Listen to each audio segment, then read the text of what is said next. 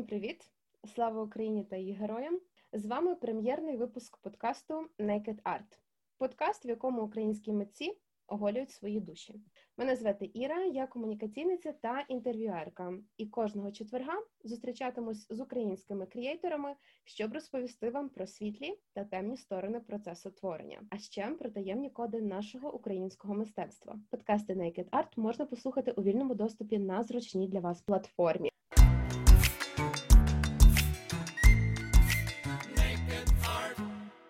Вітаю вас, дорогі наші слухачі. Хочу вам презентувати нашу першу гостю е, нашого подкасту Naked Art, е, українську дизайнерку та модельєрку Ольгу Жеребецьку. Привіт, Олю! Всім привіт! Оля у нас е, на прем'єрному нашому випуску нашого подкасту, який виходить 7 липня. Я думаю, що ем, перш за все потрібно трохи більше про тебе розповісти аудиторії, ті, хто нас слухає. Отже, Оля, як я і сказала, е, українська дизайнерка і модельєрка, і е, вона працює у Львові. Тобто, я так розумію, що ти в принципі все своє творче життя е, власне була у Львові. Ну, практично так, не враховуючи мої 5 років а, в Китаї, а, де я, в принципі, так само, окрім основної роботи, я малювала ескізи, а, брала участь, е, приїжджала в Україну, брала участь в різних конкурсах, тому, але переважно у Львові. Не хотілося б знову ж цього починати, але як на мене, не почати зараз цього ми не можемо в силу обставин і якби тої головної обставини, що в нас зараз війна у нашій країні. Я не можу не почати говорити е, з митцями про те, як вони ці чотири місяці від 24 лютого, як по перше, ці місяці їх змінили просто як е, людей, і як mm вони змінили вас е, як митців. Як ти взагалі це переживаєш? Ну на початку було дуже складно, так як взагалі ніякого бажання е, займатися творчістю не було, і я просто спакувала всі свої речі в коробки, відправила в підвал. Я просто навіть не хотіла дивитися на це, на тканини. От е, волонтерила, е, працювала з прапорами, от з бандажами, з бронежилетами, ну тобто більше заготовками до бронежилетів.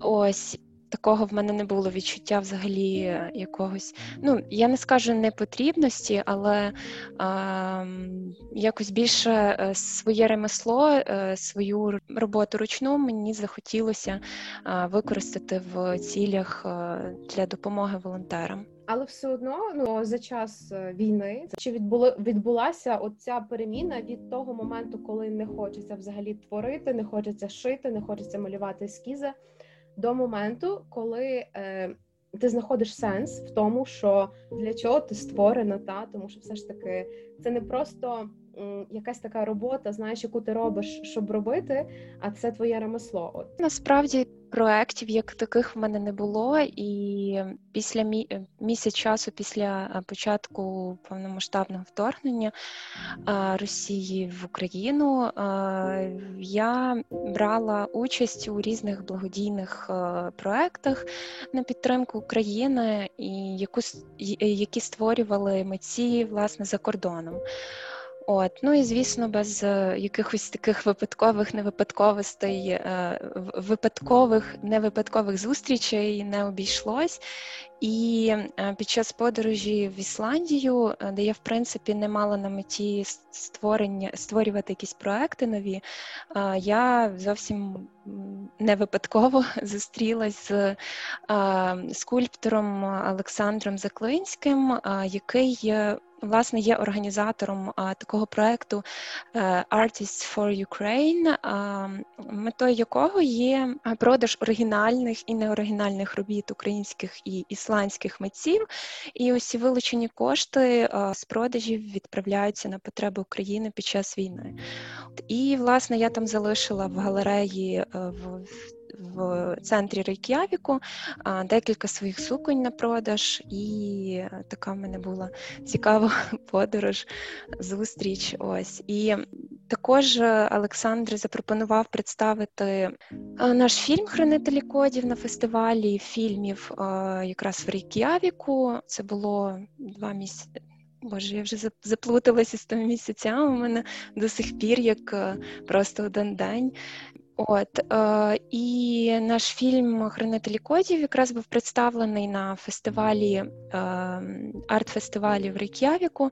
Усі кошти з власне з квитків йшли на потреби фестивалю Докудейс. Е, хто не знає, це дуже крутий український фестиваль фільмів.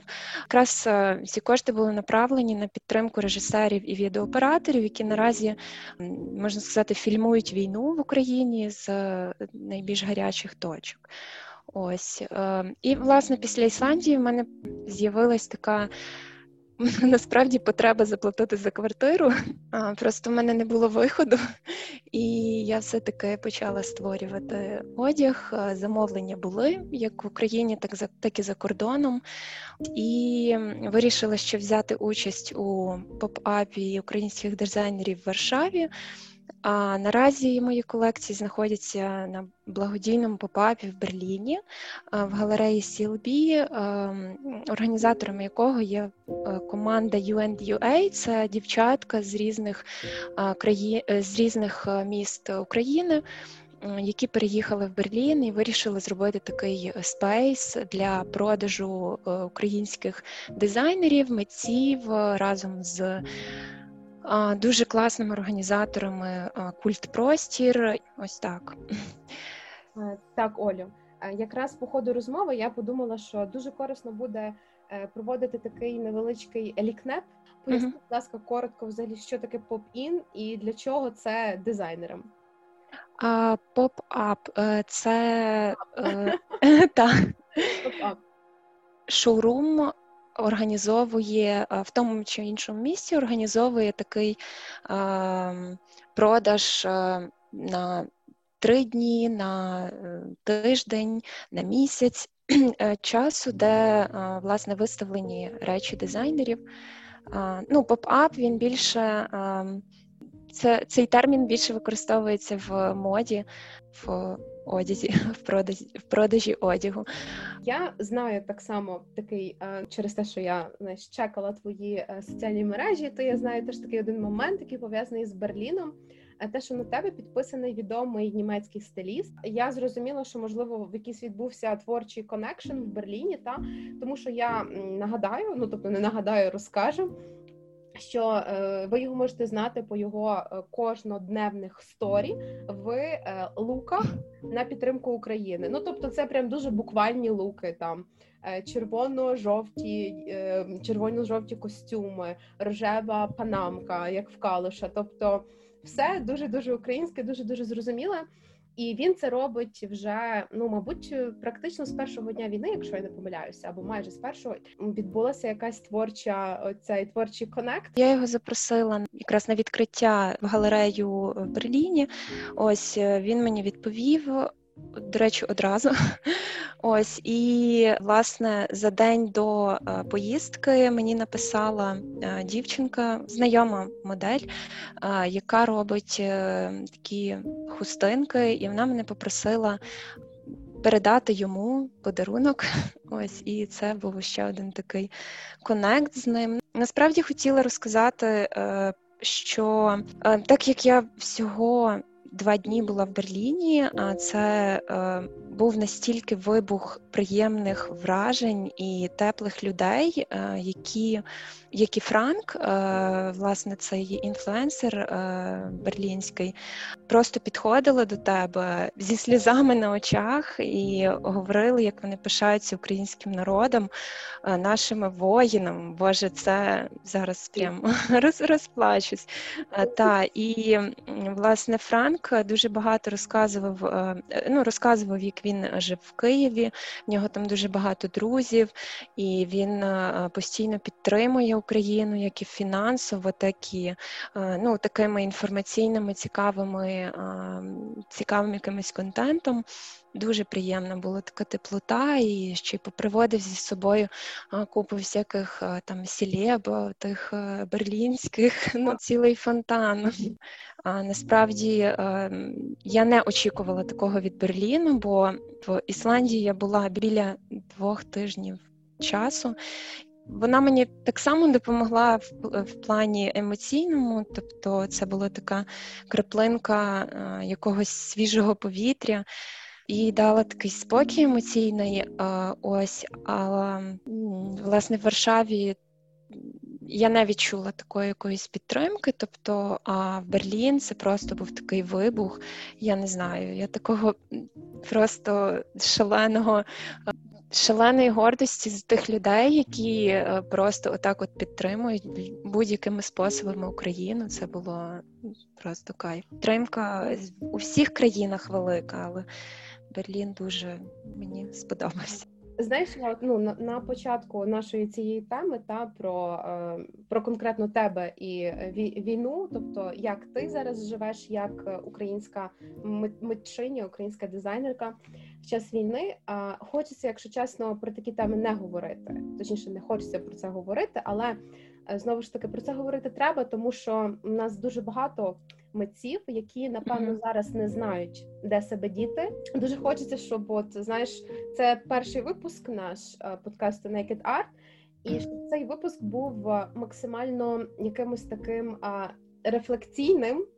А, І а, е, просто дав надію українським митцям, а дав віру в те, що зараз теж можна рухатися. Просто а, ем, напевно потрібно більше довіряти, та не тільки собі, а людям, які готові допомогти. Як би це не знаю, дуже так патетично не звучало. Хочеться якось так знаєш фіналізувати наш блок під назвою Війна і митці. І я хочу запитати знову ж таки: війна, війна і творчість. Творчість, творчість, яка не закінчиться ніколи, і яку не вб'є жодна граната. Хочу тебе запитати, чи е, в твоїх нових е, моделях, е, які ти вже в час війни е, спочатку там спроектувала на папері, потім спроектувала на манекені, потім вони лягли на модель на живу людину. Чи в них щось змінилося? Тобто, чи ти е, чи ти бачиш себе як творчу людину, е, яка ну от в, в, в плані творчості, в якої щось реально змінилося, і ти можеш це от якось словами назвати? А, Ну, на початку насправді в мене були ідеї е, робити якісь е, такі речі. Е, в стилі мілітарі, так як я часто плела е, ці сітки з волонтерами, і мені хотілося якось це так само з одягом поєднати. Але насправді та ідея дуже швидко щезла. Мені не дуже близький мілітарі стиль. От, І я, в принципі, не. Е, ну, якось воно мені не близьке брати е, війну і передавати в своєму одязі якісь воєнні сенси. От, Але е, зі мною відбулася дуже цікава якась така е, деформація е, е, в плані дизайну в моїх колекціях, е, коли в мене під час війни почали замовниці просити, щоб я їм пошила дуже якісь сексуальні плаття, корсети. Я з таким, в принципі, ніколи не стикалась, бо е, переважно мої мої колекції це досить закритий одяг, е, такий стріт-стайл. От, І ти знаєш, мені сподобалось працювати з корсетами. Досить так е, почали замовляти в мене багато таких от якихось цікавих суконь, корсетів. Мені дуже приємно чути те, що українські жінки.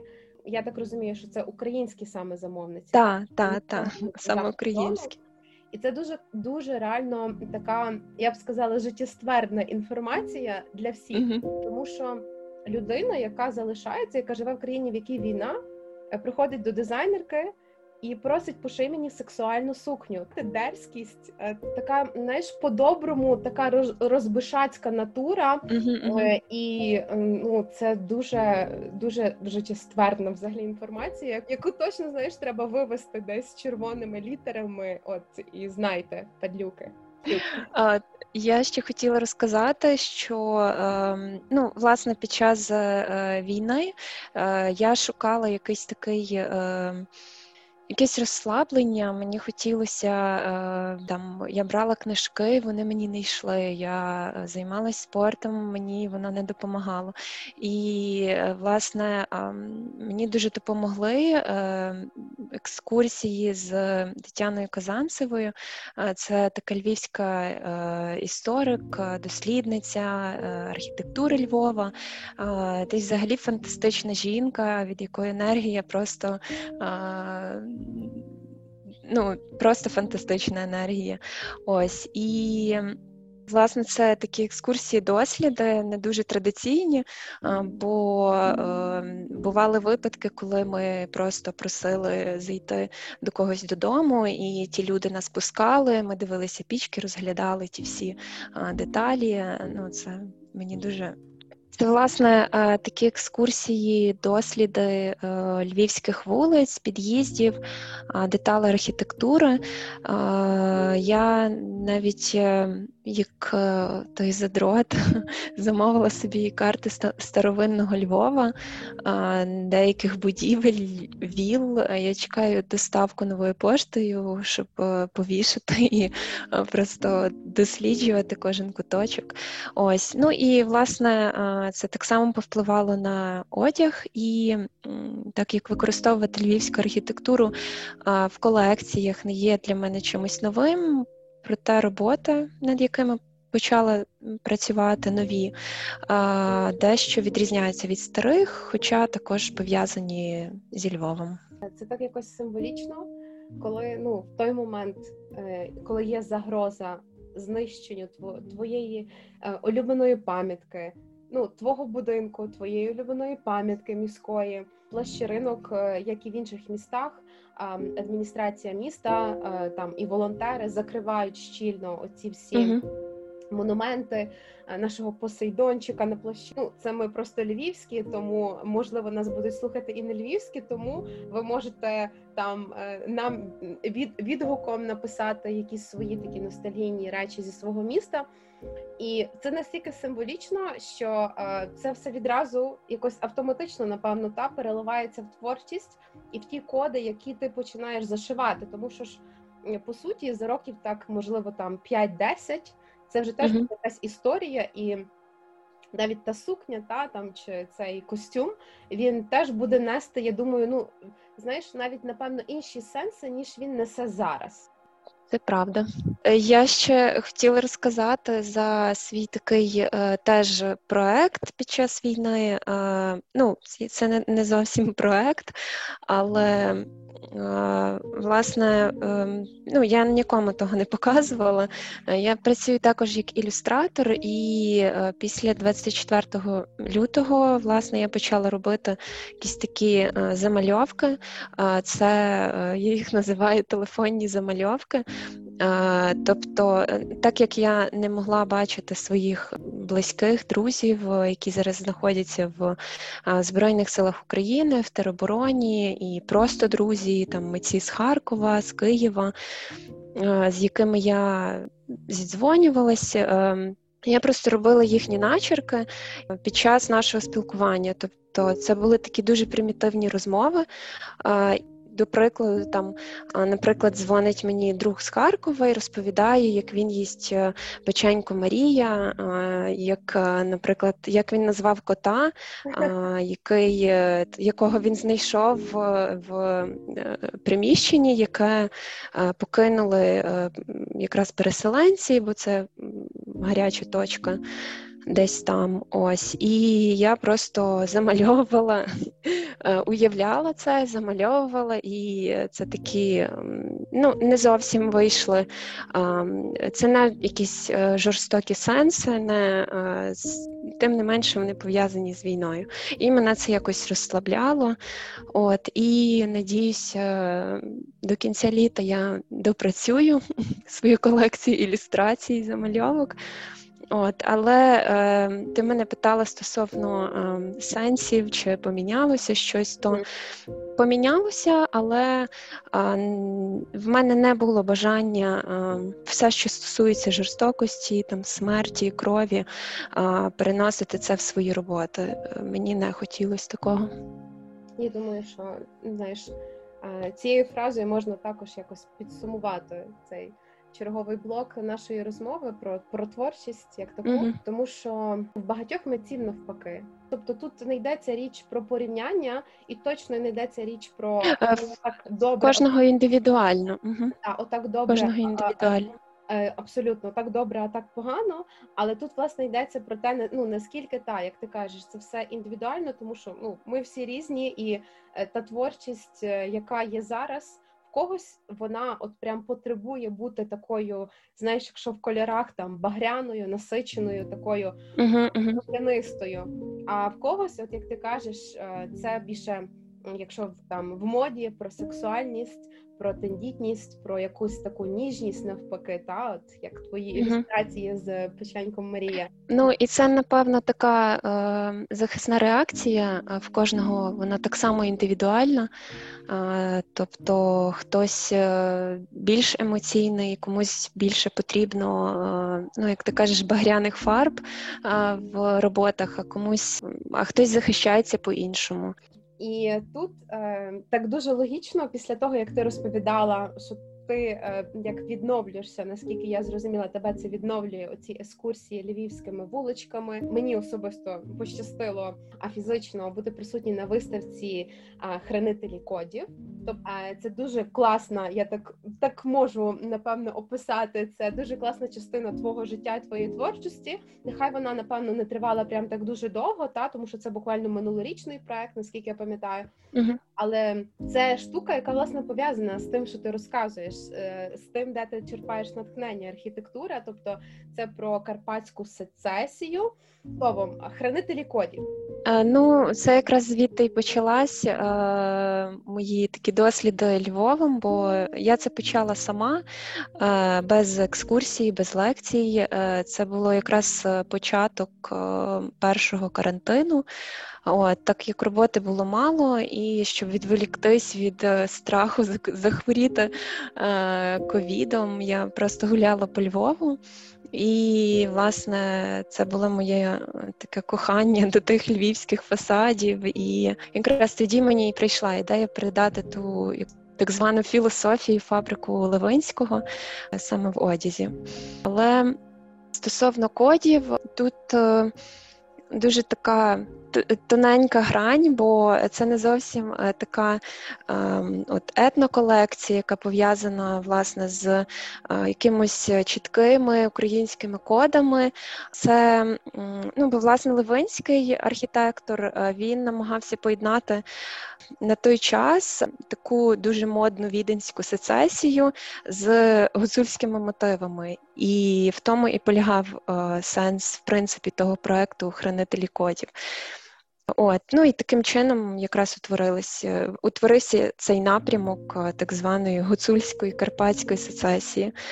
На той час е, в мене якраз був, е, я ще не думала за проект, в мене просто були, був гігантський такий мудборд з тих плиточок львівських, які. Ем, мені власне допомагав фотографувати на дрон мій друг, архітектор. От і насправді я не знаю, дякую йому за такий челендж, бо е, це було дуже важко е, на дрон фотографувати ті висоті ті, е, ту майоліку. Майоліка це такі керамічні оздоблення львівських будинків. Вони були дуже високо, і ми їх фотографували на дрон. Той дрон дрон декілька разів падав, ламався. От стосовно одягу, то мені трішки важко було поєднати це. І я просто вирішила поділити це на такі дві частини. Для е, гуцульських власне мотивів я використовувала ткання, це ну, тканина, яка е, ткалась на верстаті.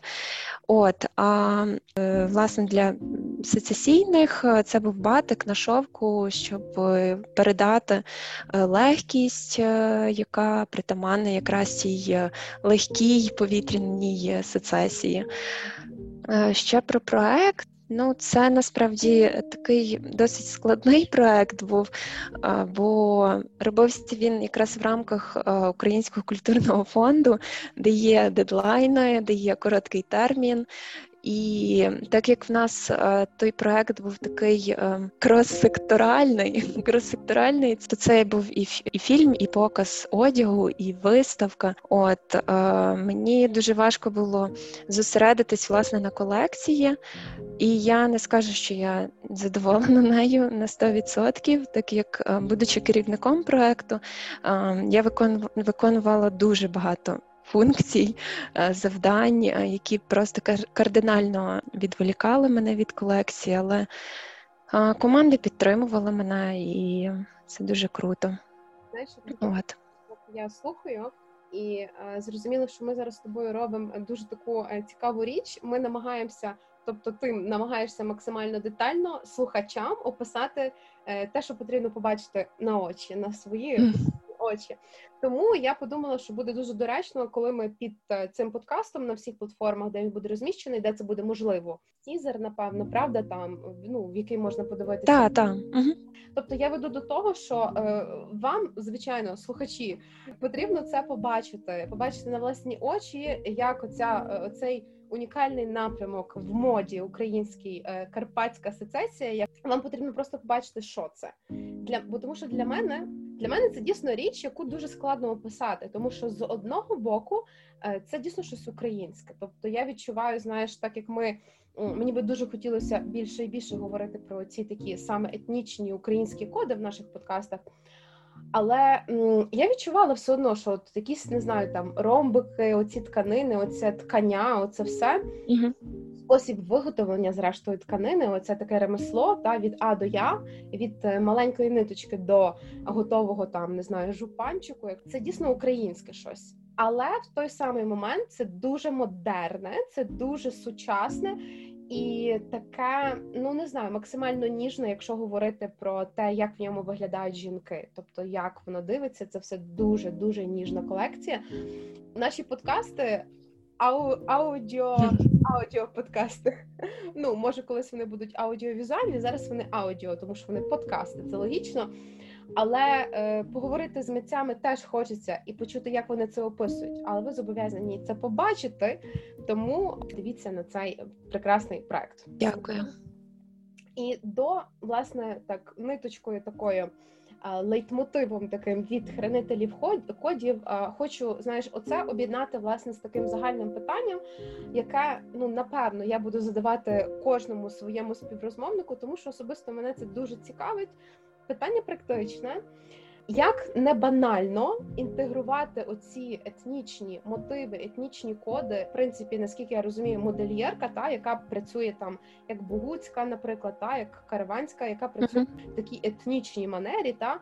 Тобто, але ти все одно використовуєш цю етніку, і як би ти порадила практично, та, наприклад, дизайнерам, які починають лише використовувати цей етнічний мотив в своїй творчості, як це робити не банально? І знову ж таки, ми вже сьогодні використовували це слово шароварщина. Я думаю, кожен, хто чує слово шароварщина, вони, вони знають, що це означає. Це, от, наприклад, вишиванка, яка там, знаєш, така максимально фабрична, максимально не цікава, тому що ну для мене деякі речі вони не мають права існувати, або принаймні вони не мають називатися от якоюсь автентикою та етнікою. Етніка має бути дуже глибока і дуже така з всіма цими переплетіннями істо- історичними. Та насправді е, в мене до Шароварщини теж є таке своєрідне відношення, бо мені насправді подобається переглядати інколи треш, е, ну тобто не естетикою одної, як то кажуть, та от е, і там так само можна надихнутися якимось такими, ну тобто коли ти е, дивишся на якусь, е, ну, наприклад, е, річ, яка тебе відлякує, яка тебе, яка тобі не подобається, це все одно вона тебе зачіпає, вона тебе. Ну, тобто, якщо б я ходила і розглядала Львів, ті фантастичні пічки, я б напевне банальний дизайн робила, але. Просто моя порада не е, не відрікатися від шароварщини, бо це так само, як вид мистецтва. Ось. Але насправді, е, ну от е, стосовно якихось порад, воно якось виходить само собою, тобто немає ніякої чіткої формули, як не банально інтерпретувати етно в одязі. І це знову ж таки залежить від стилю дизайнера. От, але якщо так, щоб не банально, то просто е, брати експерим, експериментувати, поєднувати з непоєднуваним, навіть переглядати е, журнали, е, якісь е, з тим з тою шароварщиною, воно е, в будь-якому випадку залишає свій слід, потім перетворюється в якесь мистецтво. Ну, До прикладу наведу е, таку мою річ е, з колекції. Це візерунки е, гуцульські, які е, були вишиті плівкою. І це давало дуже класну прозорість на на фоні якраз такого грубого ткання. Оця прозорість, е, я її так само взяла з якогось, е, Треш. я не знаю, з якогось трешу, ну направду. Ну, насправді я робила це для того, щоб передати е, якийсь е, такий блиск кераміки, е, прозорість вітражів, але е, власне бути відкритим, мабуть, моя порада бути відкритим до будь-якого виду мистецтва, навіть в шароварщині. Бачиш, наскільки ми піднесли от власне цей вид, ми оце ми шароварщину називаємо видом мистецтва. Знаєш, у мене є таке запитання знову ж таки, все сприймається в порівнянні. Тобто і мистецтво, я думаю, теж та ми там порівнюємо мистецтво в хронологічному порядку, яке воно було 200 років тому. Але мені зараз, е, як і в принципі в дуже інших багатьох сферах, е, взагалі в Україні, та mm-hmm. ми тепер порівнюємо нас там, наприклад, з іншими країнами. Ну тобто, в такому здоровому порівнянні, та для того, щоб зрозуміти, куди рухатися, чи навпаки, та стоп, та ми класні. От тому чи є в тебе відповідь на те? А якщо ви порівнювати, наприклад, з тим, як творять дизайнери, модельєри країн Європи, скажімо, близької Європи, не будемо там заходити, не знати де до Америки. Uh-huh. А чи можеш ти виділити реально кілька якихось таких специфічних особливостей? Може в стилі, може в якихось патернах, ем, фасонах, тканинах? Я не знаю, от в будь-чому, що, наприклад, має тенденцію, і і реально, от можна можна виділити, що це от українське, і воно от от має таку особливість? Е, Ну насправді ір дуже, е, якщо конкретно чим відрізняється дизайн, то дуже важко сказати, бо в Україні направду дуже круті дизайнери, і такого рівня, яких е, просто важко відрізня... відрізнити, наприклад, від того ж японського мінімаліста Йоджі Ямамото. Дуже багато дизайнерів в нас навіть кращі моделі роблять мінімалізму в японському мінімалізмі, ніж він. От Дизайнери, наприклад, якихось весільних суконь, е, це просто рівень Елі Саб, це так само дизайнер. По-моєму, з Арабських Еміратів е, вона та вона робить е, Весільні сукні це так само ну зовсім не відрізнаєш. Рівень дуже високий, і планку, яку собі поставили українські дизайнери. Я не знаю, чи це можливо за рахунок того, що вони вийшли на світовий ринок, чи через подорожі, якийсь обмін досвідом, але це наприклад вражає. Ну або, наприклад, той же ж мінімалізм в моді, який е, робить е, та ж ж Jil Sander. В нас дуже багато крутих е, власне е, дизайнерів-мінімалістів. Це просто такий крутий рівень, це захоплює, але власне якихось таких відмінностей немає. В Україні взагалі дуже глибока там історія, вишивка, яку я знаю, навіть запозичають такі дизайнери, як Валентино, Діор. Ну, я я до того, що е, навіть такі дизайнери, як вони, беруть в нас якісь е, наші коди, але не не, не бачу ніякого ніякої відмінності, бо за років 10 е, мода в Україні перетворилась просто на суперкрутий, потужний кутюр. Але це власне так, це цікаво, що є речі, які в нас все одно запозичають і будуть запозичати завжди. Угу. Хотілося, щоб, щоб це робили якось максимально якісно та і не погіршували саме значення та того, що вони запозичають, та саме вишивка. І от ти почала говорити про весільні сукні Лісап, і взагалі, от як в нас дизайнери насправді круто розвинули цей сегмент е, індустрії моди. Uh-huh. Е, я собі згадала, я дивилася, мабуть, років три, може два тому. Величезний такий крутий репортаж про е, чернівецькі бутіки з сукнями, е, ну з весільними сукнями. Uh-huh. Чесно сказати, я була просто шокована. Ну там буквально кілька бутіків показували, от власники, дизайнери, які от працюють в тих шиють для тих бутіків. В них замовлення з яких країн там Америка, Азія, але інше я дивлюся на ці сукні. Ну вони просто настільки розкішні. Тобто, знаєш, ну є якийсь такий, от знову ж таки там весільна сукня, і ти та Елісап. От, от коли там оці жінки, моделі виходять е, в її сукнях на подіум, воно все блистить, воно все там переливається, ідеальні сулети, довершені ці тканини, шлейфи. А тут ти дивишся Чернівці, Чернівці такі сукні, просто mm-hmm. просто задивитися, знаєш, побачити і померти. Дуже круті. Тому, от знаєш, це позитивно. Це дуже позитивно, і воно так нас якось mm-hmm. на світову арену. Це класно. Цікаво глянути. Так. Оля є переможницею переможницею Ipsen Digital Fashion. І е, ти власне виграла от в цьому конкурсі для я так розумію саме модельєрів. Та то був конкурс саме uh-huh. модельєрів для молодих модельєрів. Ти виграла місячне навчання в Мілані кілька років тому. Що це був за курс? Я знаю, що це дуже важливий для усіх дизайнерів. Курс е, це був курс е, маркетингу в моді. Е, мені дали на вибір курси там дизайн одягу, маркетинг, стилізування. Я вирішила піти на маркетинг.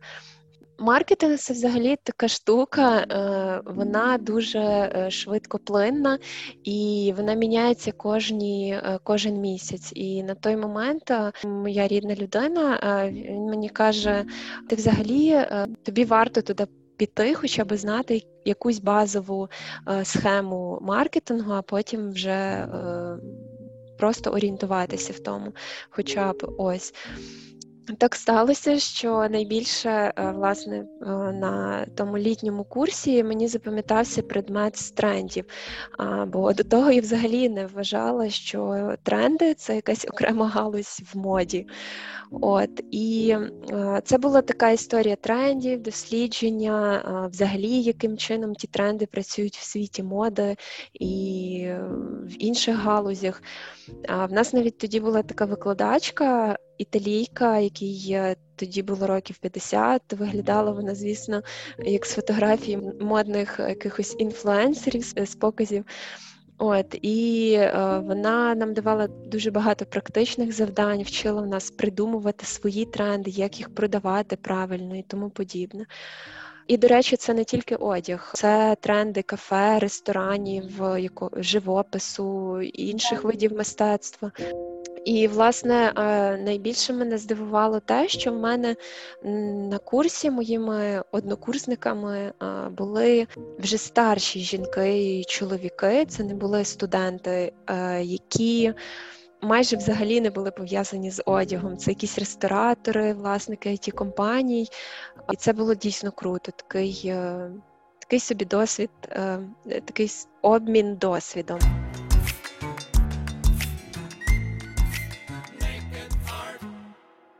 Для початку, щоб бути модельєром, необхідно в будь-якому випадку знати е, круто композицію, конструювання, анатомію, ну і рисунок. Школа Пушка School це київська е, школа онлайн.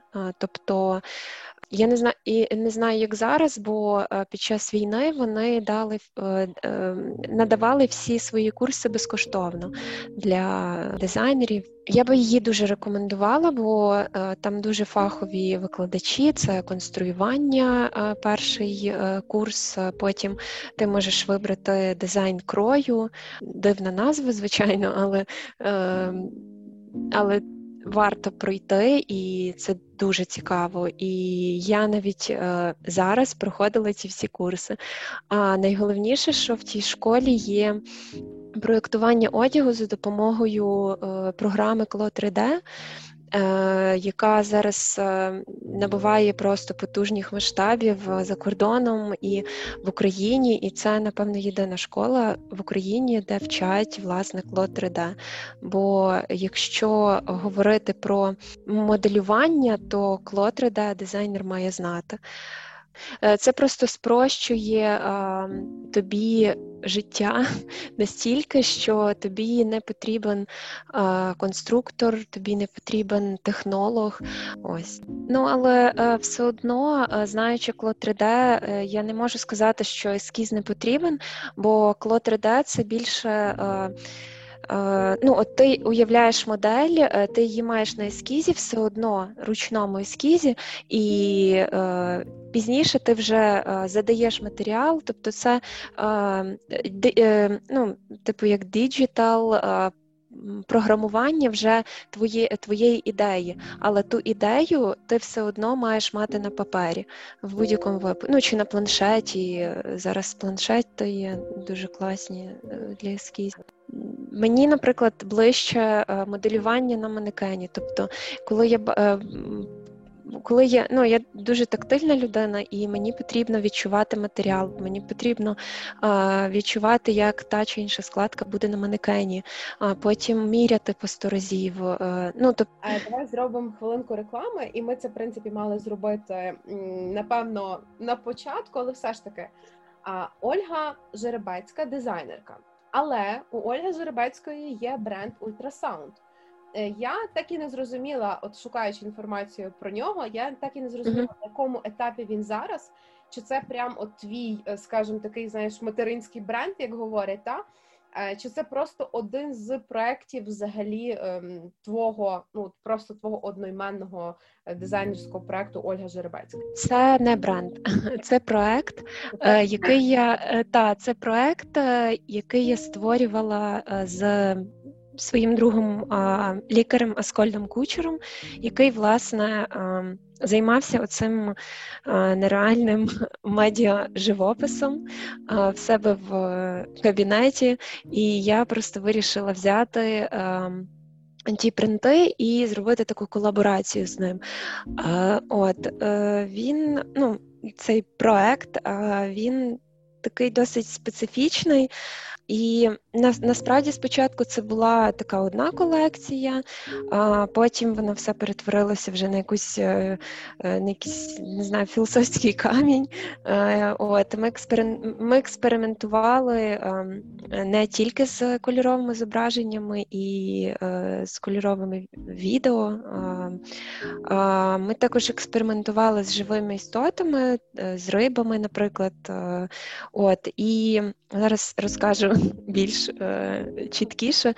Е, ну, е, Сканування риб ультразвуком це такий собі експеримент. і... Звучить, знаєш, ніби ти потрапив в космос. Зараз пояснюють, як функціонує взагалі. Сканування риб ультразвуком. Окей, давай. Е, Ну, е, в першу чергу в мене була. Е, мені позвонив Аскольд і каже: Я щось придумав. Він мені показав якраз тих рибок маленьких акваріумних, вони всі живі залишились. Е, І він просто брав і е, цим апаратом, як на ультразвуці, він їх сканував.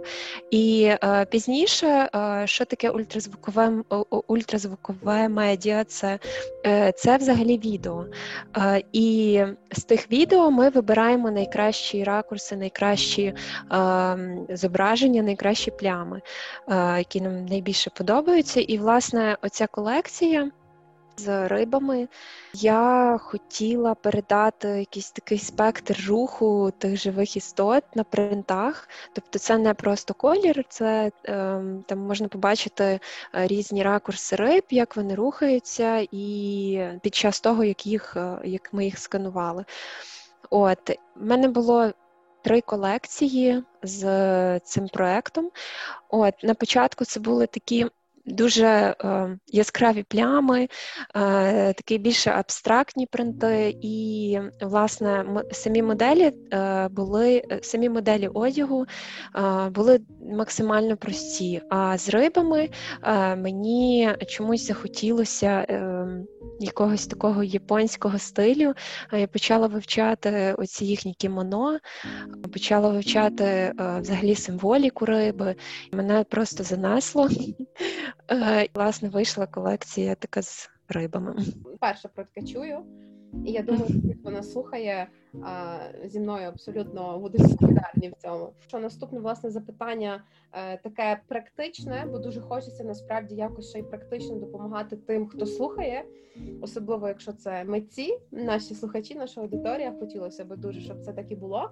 Ну і не тільки всіх всі, кому цікаво цікаво, як функціонує власне ця кухня українського мистецтва.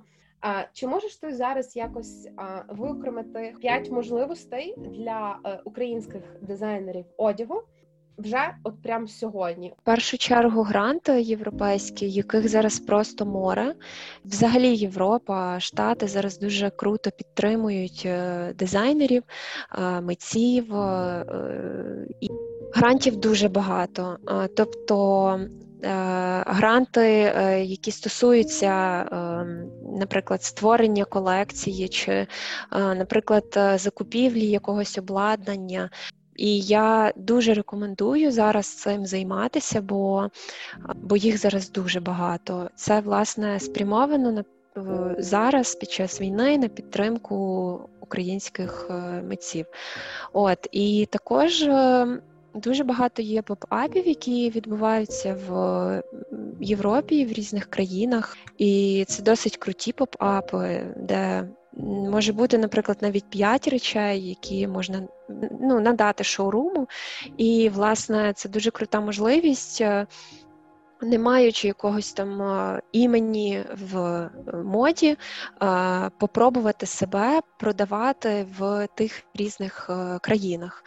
Також Дуже рекомендую брати участь також в якихось мистецьких резиденціях, де точно є ваші люди і можуть е, власне народитися е, якісь круті колаборації в майбутньому. Взагалі зараз можливо збільшився попит власне на українських дизайнерів і на одяг від них не обов'язково етнічний, а взагалі український. Чи ну змінилася оця власне комерційний оцей нюанс для дизайнерів? Чи в тебе купують зараз іноземці? Е, Я розмістила одяг на двох платформах, де в мене речі вже змали.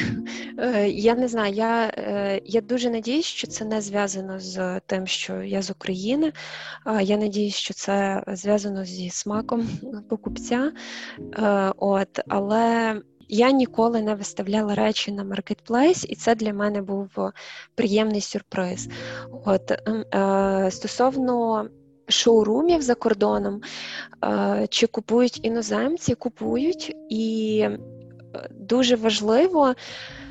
Не сподіватися на ту чи іншу країну, е, на, ти повинен постійно експериментувати, наприклад, там Варшава, Берлін. Я не могла подумати, що в мене будуть такі продажі зараз в Берліні, бо в Варшаві в мене їх не було експериментувати і не боятися, наприклад, виставлятися з якимось е, відомими українськими брендами, е, не боятися, не боятися взагалі свого дизайну, бо його або купують, або не купують. Ну, така е, ще одна моя порада.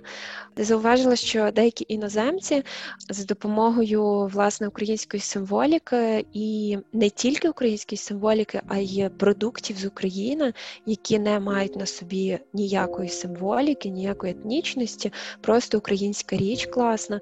Е, вони висловлюють таким чином підтримку і звернення е, до своїх підписників е, не забувати, що в Україні війна, і просто всіма способами підтримувати Україну. І за це їм дуже великий респект. От. Не знаю, така напевно настанова та для українських дизайнерів, особливо молодих, ті, які зараз можливо в якомусь такому творчому стресі, та тому що не знають, де свою творчість, якщо вона є вже створена колекція, наприклад, поширити, шукайте все ж таки на закордонних ринках. Е, і так само е, дуже класно Класне таке дослідження можна зробити. Наприклад, ви дивитеся якийсь журнал, наприклад, е, польський вок, і під кожною фотографією є стиліст, е, ім'я стиліста, є ім'я фотографа. Е, просто не боятися брати, писати тим стилістам і писати тим редакторам, відправляти свої речі, люди відкриті. Просто всі можливості у вас під руками. Тут, напевно, дійсно потрібно багато пробувати.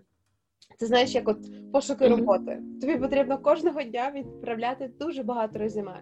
От, власне, це та сама історія. Так, так, так. І найкраще, якщо це Україна, брати і дзвонити. Це дуже крутий е, такий. Е, Я думаю, що це в принципі для більшості людей стресово. Це вихід з своєї зони комфорту. Але Вивотворчих. Але куди куди далі, е, куди далі вже не виходити з зони комфорту, якщо не, не зараз? Окей, правда. Про можливості ми дізналися. А тепер е, хочу дізнатися про твої мрії, куди ж без них. Але чи є в тебе думки, плани на майбутню колекцію? Я тебе розчарую, в мене немає планів і мрій насправді. Е, воно якось е, виходить само собою. І ну, насправді оця тема з львівською архітектурою я зараз роблю ем, наприклад, е, моделі нові, е, експериментую, наприклад, з тими ж е, вітражами, які не зовсім були ну, цією гуцульською сецесією, але мені подобається вивчати Львів, досліджувати його. Я просто обожнюю це робити. І поки все не вивчу, я напевно не заспокоюся. Кожен куточок кожну, кожен вітражик. Це це мої такі плани, е, власне, е, розвинути цю тему більше. Така нетипова сторона, е, напевно, мрій українських ну, українського дизайнера, тобто нетиповий вектор, принаймні мені так здається. Але яка типовість в мистецтві? Коли ми говоримо якби завжди про ідентичність, про персону і про індивідуальність. Окей. Тоді блід запитання: колаборацію з яким світовим брендом ти б хотіла найбільше? Чому? Можливо, це не бренд, можливо, це конкретний, ну там суто дизайнер, якийсь нішевий. Мені б цікаво було попрацювати насправді е, з мас-маркетом. Ну, я не знаю, це одна з моїх таких, е, напевно, мрій. О, бачиш, мрію знайшли. Все-таки е, зробити це більш якось sustainability, ну тобто. Щоб якомога менше було одягу, але щоб продовжити тему, наприклад, е, того ж H&M, які е, збирають е, старі речі, переробляють їх в тканини і створюють нові речі. І це дуже крута тема. І я думаю, майбутнє якраз моди за за цим от правильним і свідомим споживанням одягу. От і до речі, наразі в мене немає можливості замовляти якісь тканини за кордону. Я просто беру старі колекції, старі сукні, які мені не подобаються, які мені не продалися, і просто їх вплітаю в якісь нові тканини. Ну я не знаю, це якийсь е, такий е, так само мій релакс. Але ти коли шукала слово, мені хотілося сказати, це якийсь сюр. Ну, типу, але в такому піднесеному сюрреалізм, тобто пороти стару колекцію, щоб плести її в нову. Ну, мене це дуже е, вимучує, коли е, річ, якій вже там три роки, вона в мене до сих пір висить вдома. Ну для чого їй там висіти? Висіти має на якійсь прекрасній жінці чи на прекрасному мужчині. От і стосовно ще колаборації, в мене була також мрія, і зараз вона є. Я захоплююсь е, взагалі творчістю дизайнера, бельгійського дизайнера Дріса Ванотена. От і я б е, хотіла якось спробувати з ним зробити принти е, з якимось українською символікою. Ну тобто, або ж з тою архітектурою. Така колаборація це просто моя таємна мрія. А він мені близький, бо він не подорожує, він не, наприклад, не він постійно знаходиться на своїй тій заквітченій віллі в Антверпені, по-моєму. Тобто, моя хата. Моє натхнення, от і ми з ним трішки такі подібні, напевно. в плані. My home is my kingdom. Та-та-та.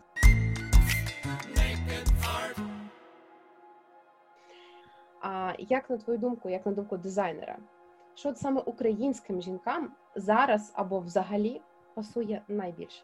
Ну насправді е, навіть той же ж е, якийсь оверсайз, е, він також якимось чином підкреслює силует жінок, тому таке цікаве питання. Ну, знаєш, просто до чого я трошки так роз'ясню.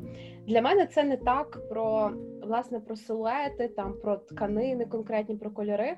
А це, напевно, знаєш, от умовно, коли б ти малювала, от ти малюєш ілюстрації, коли б ти малювала ілюстрацію сучасної української жінки, е, що б ти її одягнула, коли в тебе є одна можливість намалювати одну українську жінку, як якийсь такий, знаєш, так званий прообраз української жінки сучасної то що б ти її одягнула?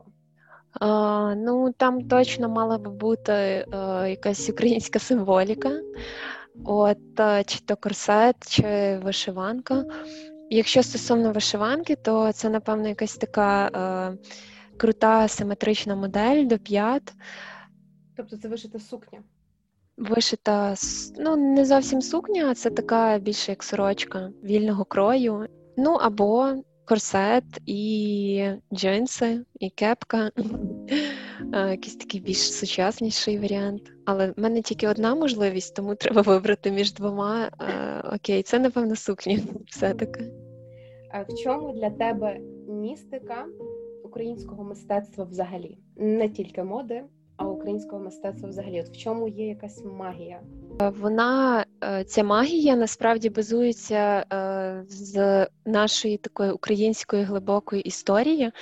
Навіть е, ті ж самі моделі, яка які малювала Олена Кульчицька, це українська художниця, яка малювала ем, українських дівчат в своїх роботах, їх можна навіть брати як референс і створювати такі ж самі моделі, і це буде сучасно. Ну і фінальне запитання.